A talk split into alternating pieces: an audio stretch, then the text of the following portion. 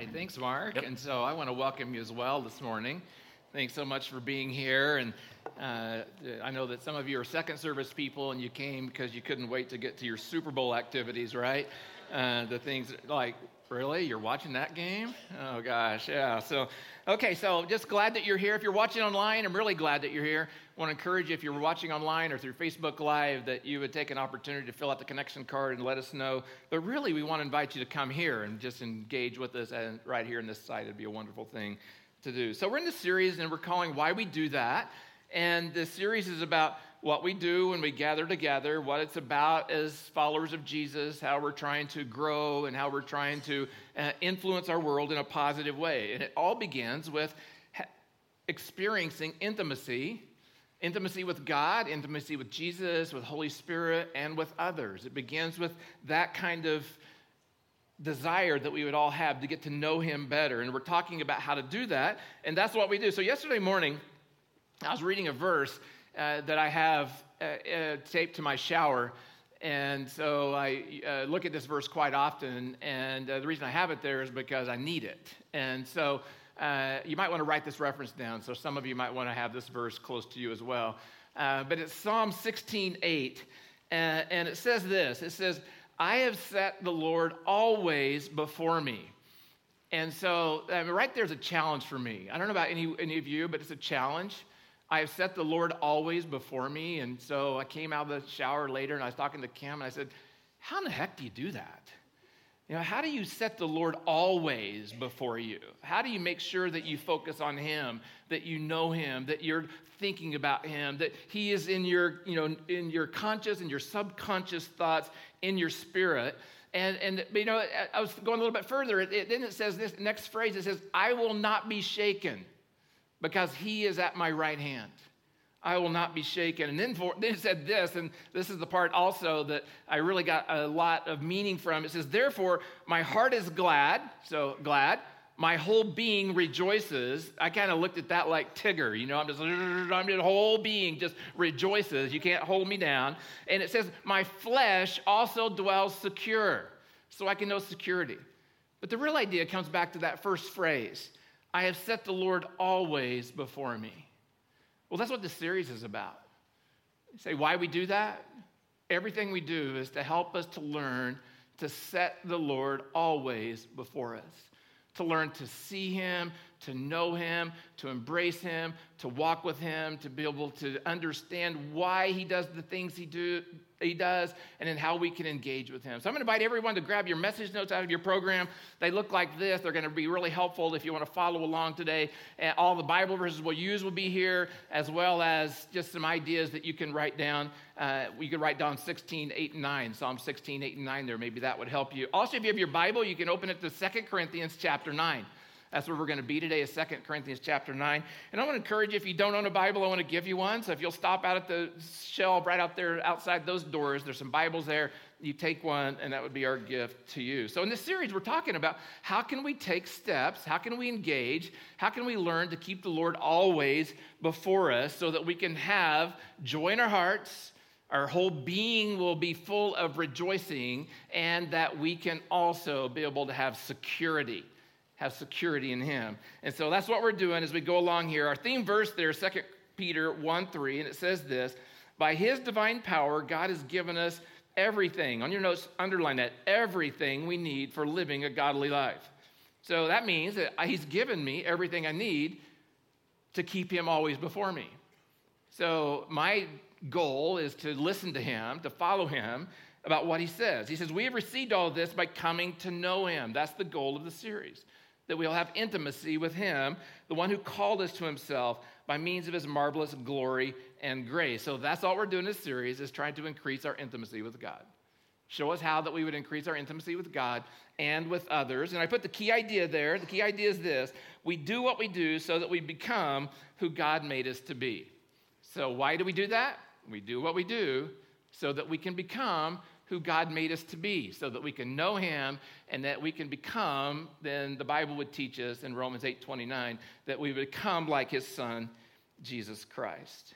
So today we're going to talk about the joy that we can experience when we give generously. Now, for many people, when they come to church and they hear that we're talking about money, they like some people aren't here today because I announced it last week. Okay, just be honest.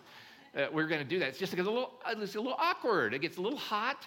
It gets, you know, because somehow people think that it's my job to get your money out of your pocket. That's not my job.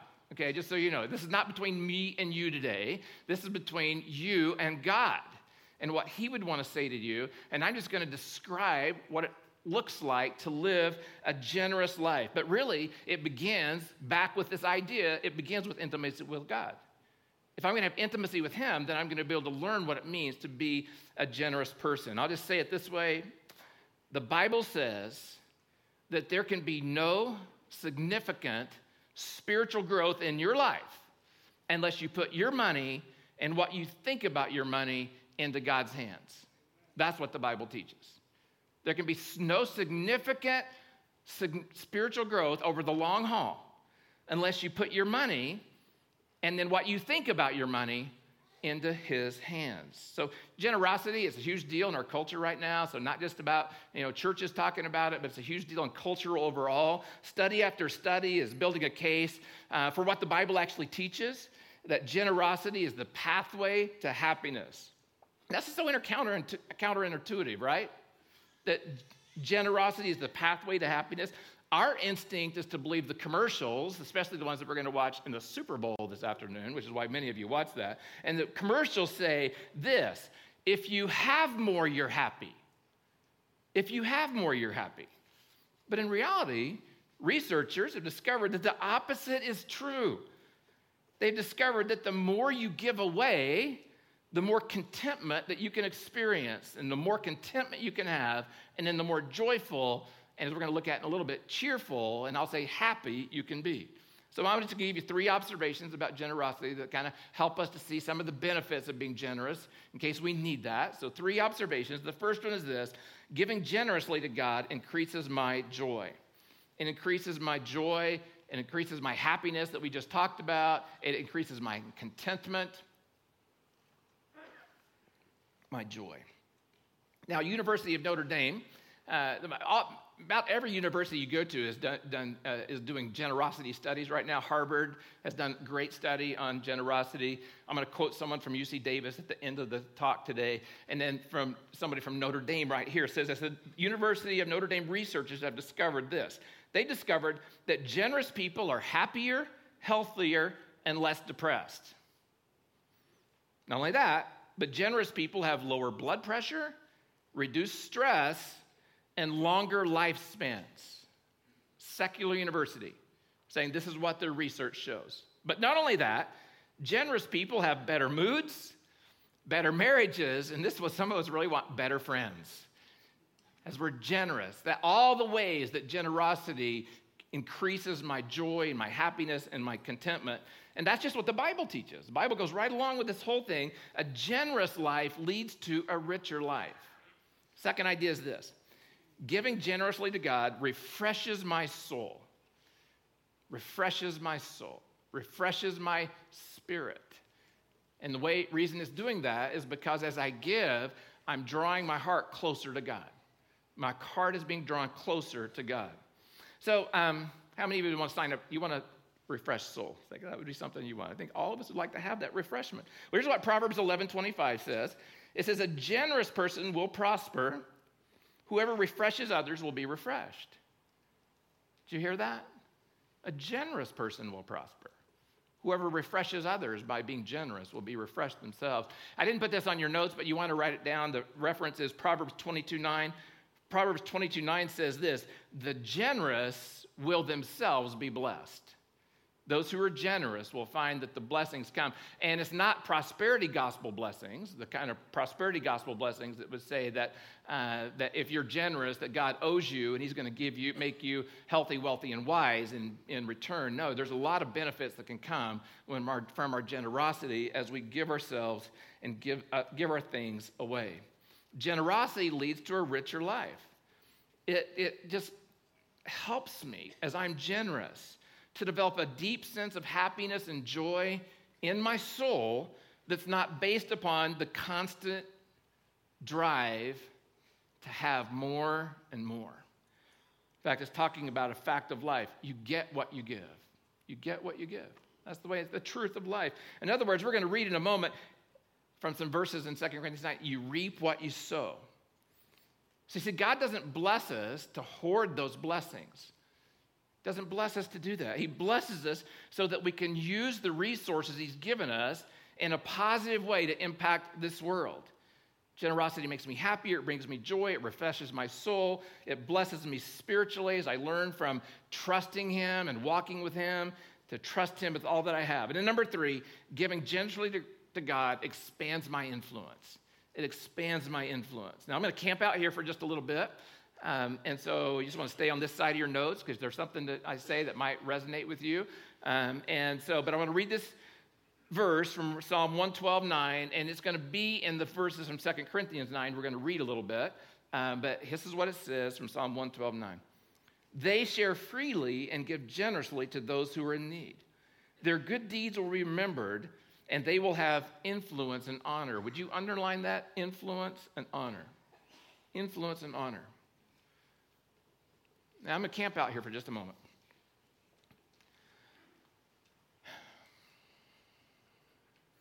Sociologists tell us that we live in a post Christian culture, that we live in a post Christian society. And sociologists don't have to be the ones that tell us this. All you have to do is watch the news. All you have to do is watch the news. People aren't predisposed in our culture right now to think very highly of Christians.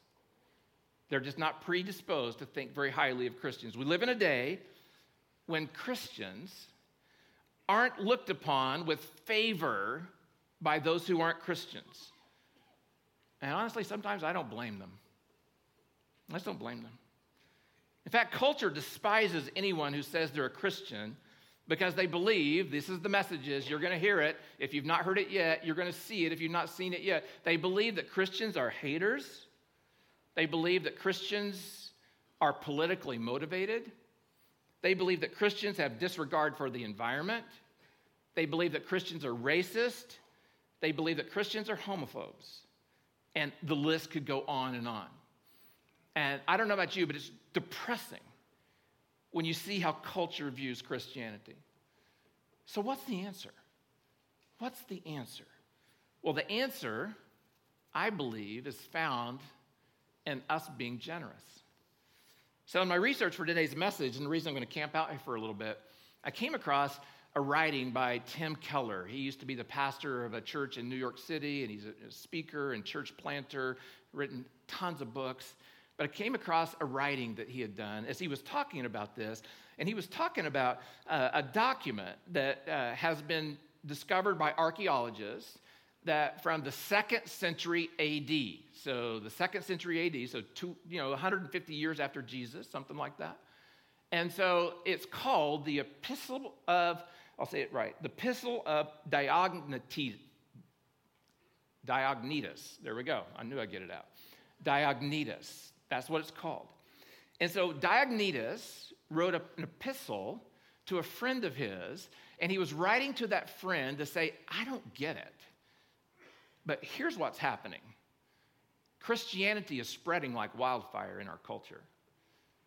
And from what I can see, it's spreading like wildfire in our culture from these four reasons.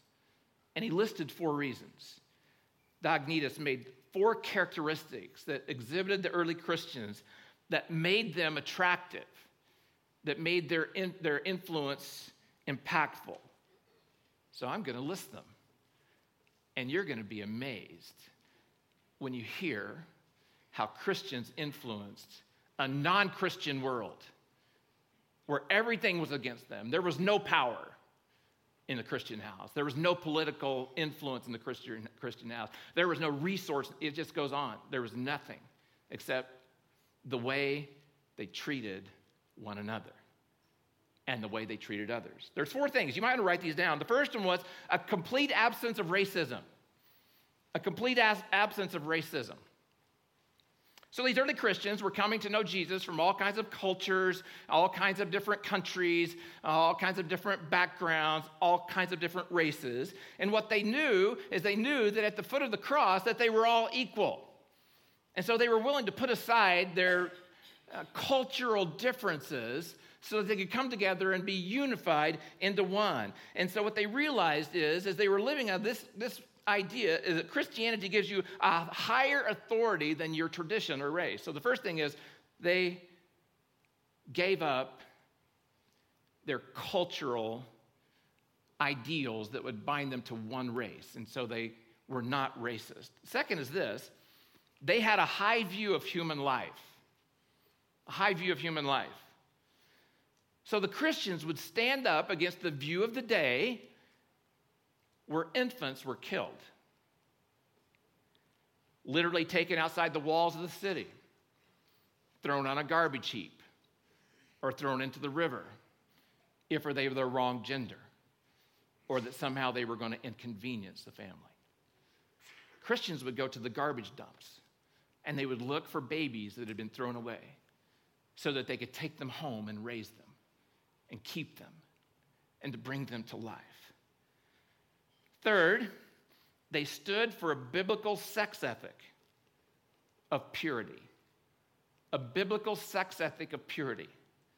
Believing that God made a man and a woman by design to be different, and that sex was designed by God to be a gift between a man and a woman who would commit themselves to one another for life. This is totally against what their culture stood for. Sexual freedom totally was what was taught in that culture. And then number four, and this is the one I want to get to, they were amazingly generous, even at their own risk, at the risk of their own peril. It says that they shared their table with everyone who had need. They shared their table with everyone who had need. They took care of the widows. They took care of the sick. They took care of the slaves. These are all the, all the, dis, uh, the people that would be um, thrown away and they would be put aside. These Christians would step up and say, We'll take care of the widows. We'll, we'll take care of the special needs people. We'll take care of those who are hurting. We'll take care of those who are homeless. We'll take care of those who have need. We'll take care of the slaves. We're the ones who are coming out of slavery. We'll take care of them. They took care of them. See, the Christians, what they did is they learned to be contented with the simplicity of what they had so that they could meet the needs of people around them. That's what the Christians did. They had nothing, and yet they became known for their generosity as they gave to others. So, those were the values that the Christians stood by, that Diognetus is writing about to his friend to say, here's why Christianity is exploding in a non Christian world where everything is against Christians. They've given up racism, they have a high value of life. They have a strong sexual ethic. And they're generous. And they give themselves away to those who have need. And, folks, I'll just say it this way. When I read that, I thought, that's how, that's it. That's exactly what we can do. We don't have to be political, we don't have to be judgmental, we don't have to be fanatical. But we can influence our world when we choose to live in the same way that the early Christians lived in their world and Christianity exploded. Wouldn't it be awesome to see that? Because we chose to live like them in all the ways that we can. So, one of the ways was being generous, and so that's what I want to talk about for the next few minutes. So, you turn your notes over to the back side. Let's talk about how can we give generously to God. We're going to have communion in just a second. And as we move to there, I just want to lead us up to communion by talking about how what God calls us to in the area of generosity. So we want to influence our world, and we would want to sign up for this because as we're generous, then people see Jesus in the way we live. So, in case you don't know this, um, chapters 8 and 9 of 2 Corinthians are all about giving. So if you want to know about giving, go read chapters 8 and 9 of 2 Corinthians. Both chapters talk a lot about giving, and it's a lot of repetition as Paul writes these letters, uh, these verses, but he's talking about really the idea of being generous. So I'm going to give you three things that he says in the nine verses, 10 verses we're going to look at today from 2 Corinthians 9. Three things. If I'm going to be generous, the first thing I have to do is I have to give thoughtfully. I have to give thoughtfully. So 2 Corinthians 9 says this, verse 6 Remember this whoever sows sparingly will also reap sparingly, and whoever sows generously will also reap generously. And this is the key phrase each of you, each of you, each of you should give what you have decided in your heart to give. In other words, he's saying you must give thoughtfully, not reluctantly or under compulsion.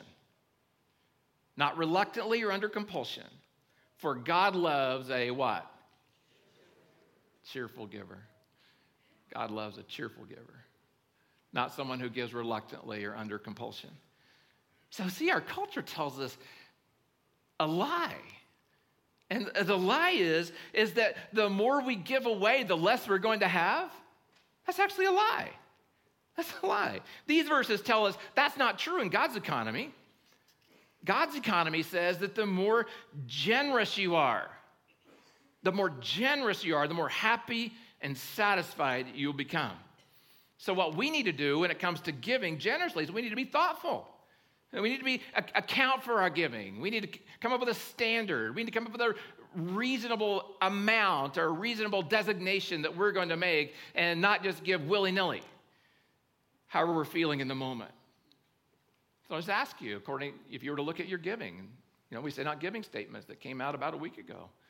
When yours came to your house, would you say by looking at your giving statement that you gave abundantly or you gave sparingly? What would yours say? Do you give sparingly or do you give with open, generous hands? So Paul says this. He says, hey, here's the deal. It's just about sowing and reaping. And if you sow two corn seeds, you're going to get two corn plants. But if you sow thousands of corn seeds, you're going to get how many corn plants?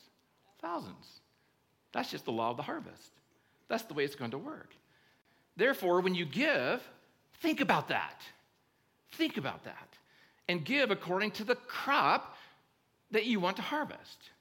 Generous giving to God results in generous giving from God. That's what Paul's saying here. So we need to pray and ask God, how much do you want me to give? I, I need to know. God, show me. What would be the standard for my life, for my family, that then I can give to you not out of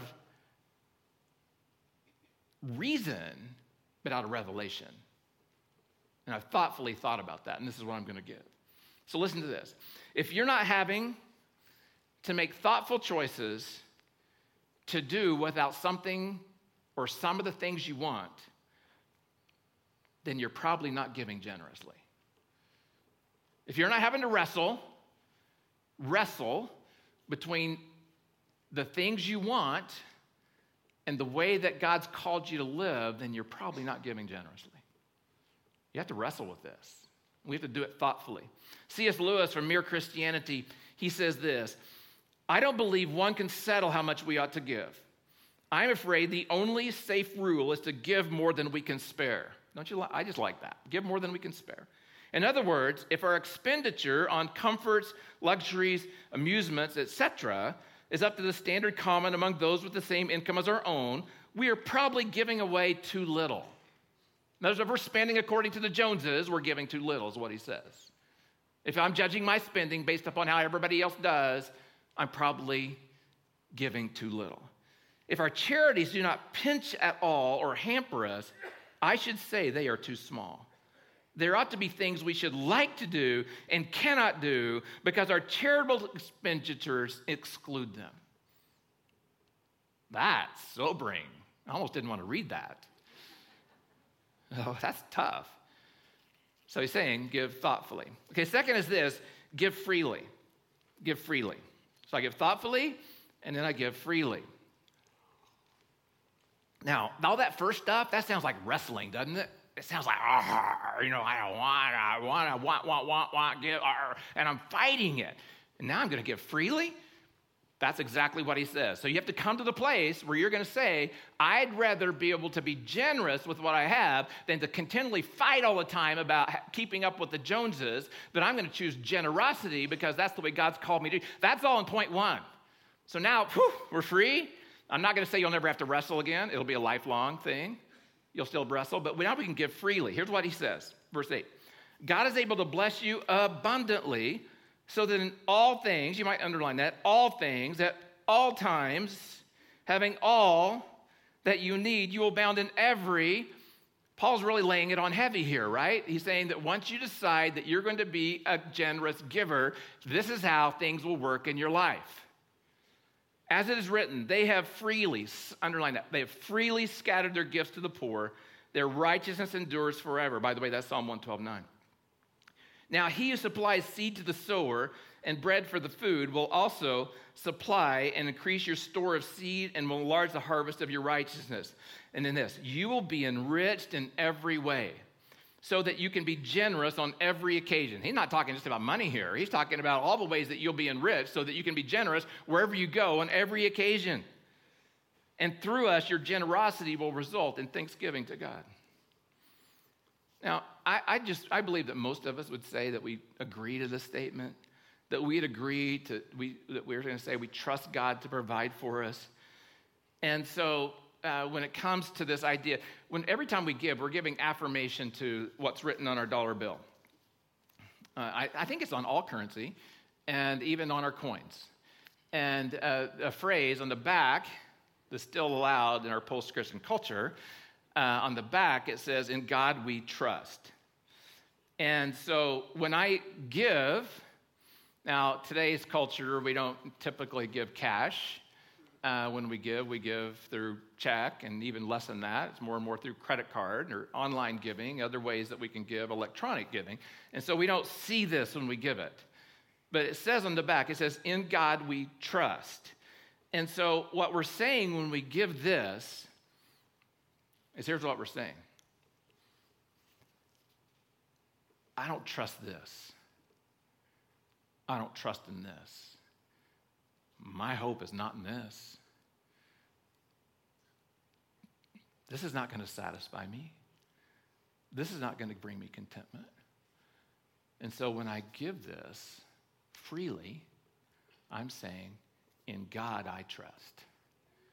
In God I place my hope in God I lean. So generous people have learned to trust God with their resources. I just, I don't know, but I found this to be one of my biggest dilemma when it came to giving, when it came to being generous when I was younger. And it came to this idea do I trust God enough to give away the money and the resources that I've earned, that I've gained, when really He's given me the ability to earn that in the first place. He's placed me in a place where I can earn money, where I can have an income. Am I going to trust God or am I going to trust myself? See, if everything comes from God, if it's all a gift from Him, do I trust Him enough to make what I have left after I give enough? That's really the answer. If I give, am I going to trust Him to make what's left enough? And the answer, according to the Bible, is yes, He will. That's how he works. And then you'll be able to give freely when you did that, when you do that. And that leads us to our last idea. And the last idea is to give gratefully, to give gratefully. So we give not out of duty, but we give out of gratitude. Now, some of you, you're, you know, when I said earlier that come to talks like this, that you can get, you know, squirmy and uh, you feel like the pressure's being put on. I, I, please, I'm not, that's not my goal today. And so I'm not saying that we give out of duty. Remember, we said that this series is not about boxes we check so that we can earn favor with God. They're about ways we can engage to grow in intimacy with God. And that's one of the ways is through our giving. So I grow in that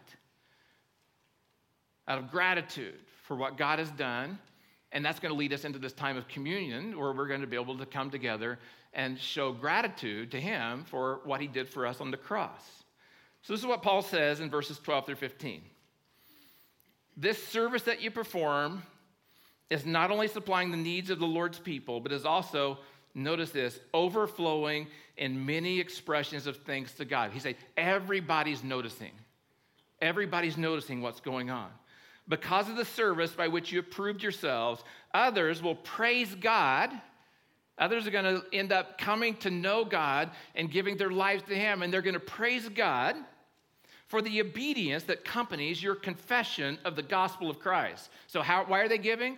The giving is a confession of the gospel of Jesus Christ and for your generosity in sharing with them and everyone else. And in their prayers for you, their hearts will go out to you because of the surpassing grace God has given you. Thanks be to God for his indescribable gift. Thanks be to God. So, the indescribable gift there that Paul is referring to is the gift of grace and mercy that God gave us when he gave us his son, Jesus Christ.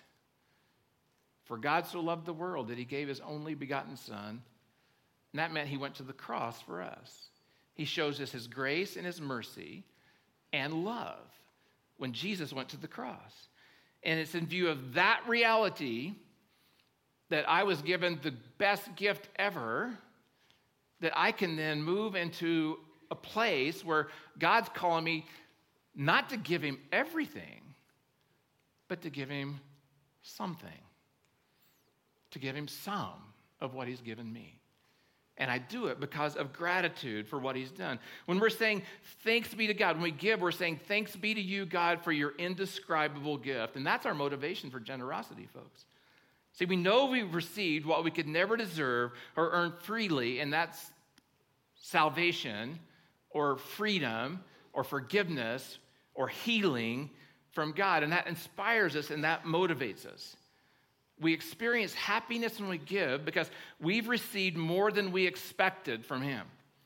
But because we received more than we've expected, more than we've ever dreamed, we're able to give in that way. So, Duncan, you're back on Pro 6 today, and there's a slide that's not in order that's at the very end. And it's a slide by Dr. Emmons from UC Davis. A couple of slides there, and a picture, I believe, of him. And I want to read that. You got it? Thumbs up. Great. So here's what leading researcher on joy, happiness, and generosity from UC Davis, this is what he says. The key to happiness is to believe I deserve nothing. Do we live in a what kind of society? Entitled, right? Entitled. It's all about entitlement. It's all about what I'm entitled to have. And many of us, we carry that same burden. If I go around thinking that life owes me something, or people owe me something, or God owes me something, you will certainly not feel grateful or happy because inside, after all, you what? You deserve it. So why would I be happy? I deserve this because I'm entitled to have it. Happy, grateful people are the ones who believe life owes me nothing. All the good I have is a gift. My very eyes are a gift. So is my spouse, my freedom, my job, my every breath are all gifts given to me by God. And we live with this kind of mentality instead of an entitlement mentality. We live with the kind of mentality that says that I don't deserve anything, I deserve nothing. And then when I receive, then I receive beyond anything I could have ever imagined because I deserve nothing. And so now I'm going to give out of gratitude back to the one, and God makes all things come to us. He's the, he's the source of all things. I give to Him. And especially when it comes to communion. So I'm going to ask our ushers if they'd start moving into place. And I want us to look at this verse, this verse from 2 Corinthians 8 9. And 2 Corinthians 8 9 talks about this. It says, You know the generous grace of our Lord Jesus Christ, though he was rich, Yet for your sakes he became poor, so that by his poverty he could make you rich. I think that this is a memory verse. This is a memory verse. You know the generous grace of the Lord Jesus Christ. Though he was rich, he has everything. Yet for his, your sakes, he gave it all away and he became poor so that by his poverty he could make us rich. And that's what God's called us to do, folks. He's called us who are rich And we are the top 2% of the world. He's called those of us who are rich in this world to be generous with what we have, to give it away. And some of us think just any giving away means we're going to be poor, but that's not the truth. That we're going to give it away, and then as we give away, others can be made rich. So, ushers, if you'll move into place, that'd be wonderful. And so, if you'll just be there and wait just a minute, and we'll talk through how we're going to be able to uh, serve communion. And so, when we come to this today, I just want us to be thinking about this. So, we who are undeserving are the recipients of God's indescribable gift of generous grace. God is our example of what it means to be a generous giver. Jesus, though he was rich, yet for your sake became poor, so that by his poverty he could make you rich. And we're not talking about financial richness here, we're talking about heavenly richness here. God lavished his grace on you, though you were undeserving. Jesus left his throne and became poor so that you could be rich in every way. And communion is a time to remember the gift that Jesus gave us. So our ushers are going to pass the, the plates by, and I'm going to ask you to take a piece of the bread and a cup of the juice. I'm asking you to hold on to that. And after we're all served, then we're going to be able to have communion together and experience it uh, as a family. Just a moment, we're going to listen to an awesome song that calls us to remembrance of what Jesus has done for us.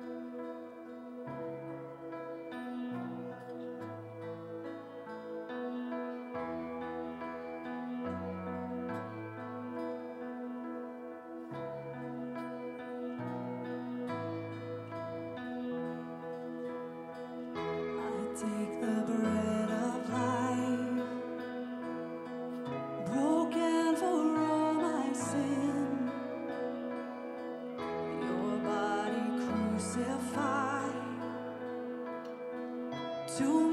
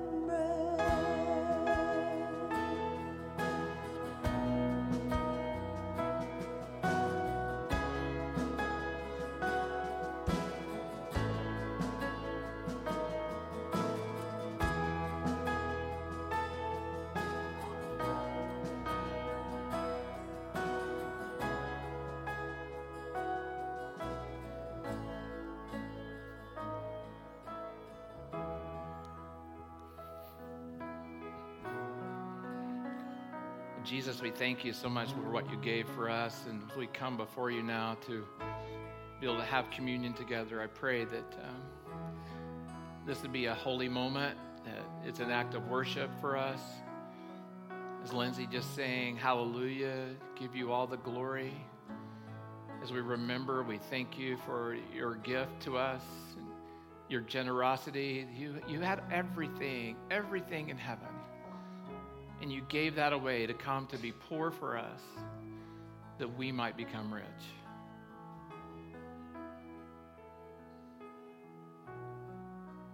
So we thank you now that you gave your body, and you gave your body that would be broken.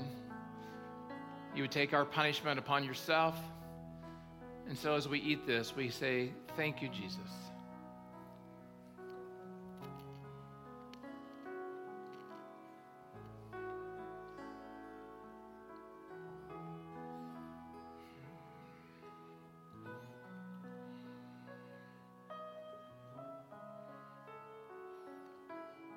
Thank you for this juice that represents your blood that was shed for us. Can't imagine the value of that blood that you gave for us, for each one of us. The grace we experience, the mercy that we know, the resources that we have, the joy we can share with one another. So, Jesus, as we drink this, we thank you.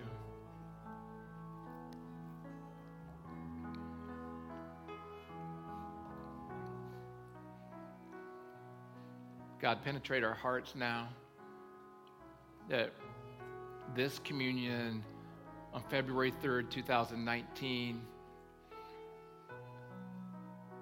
will be one that forever changes the way we look at our resources. That you've given us, you've made us rich.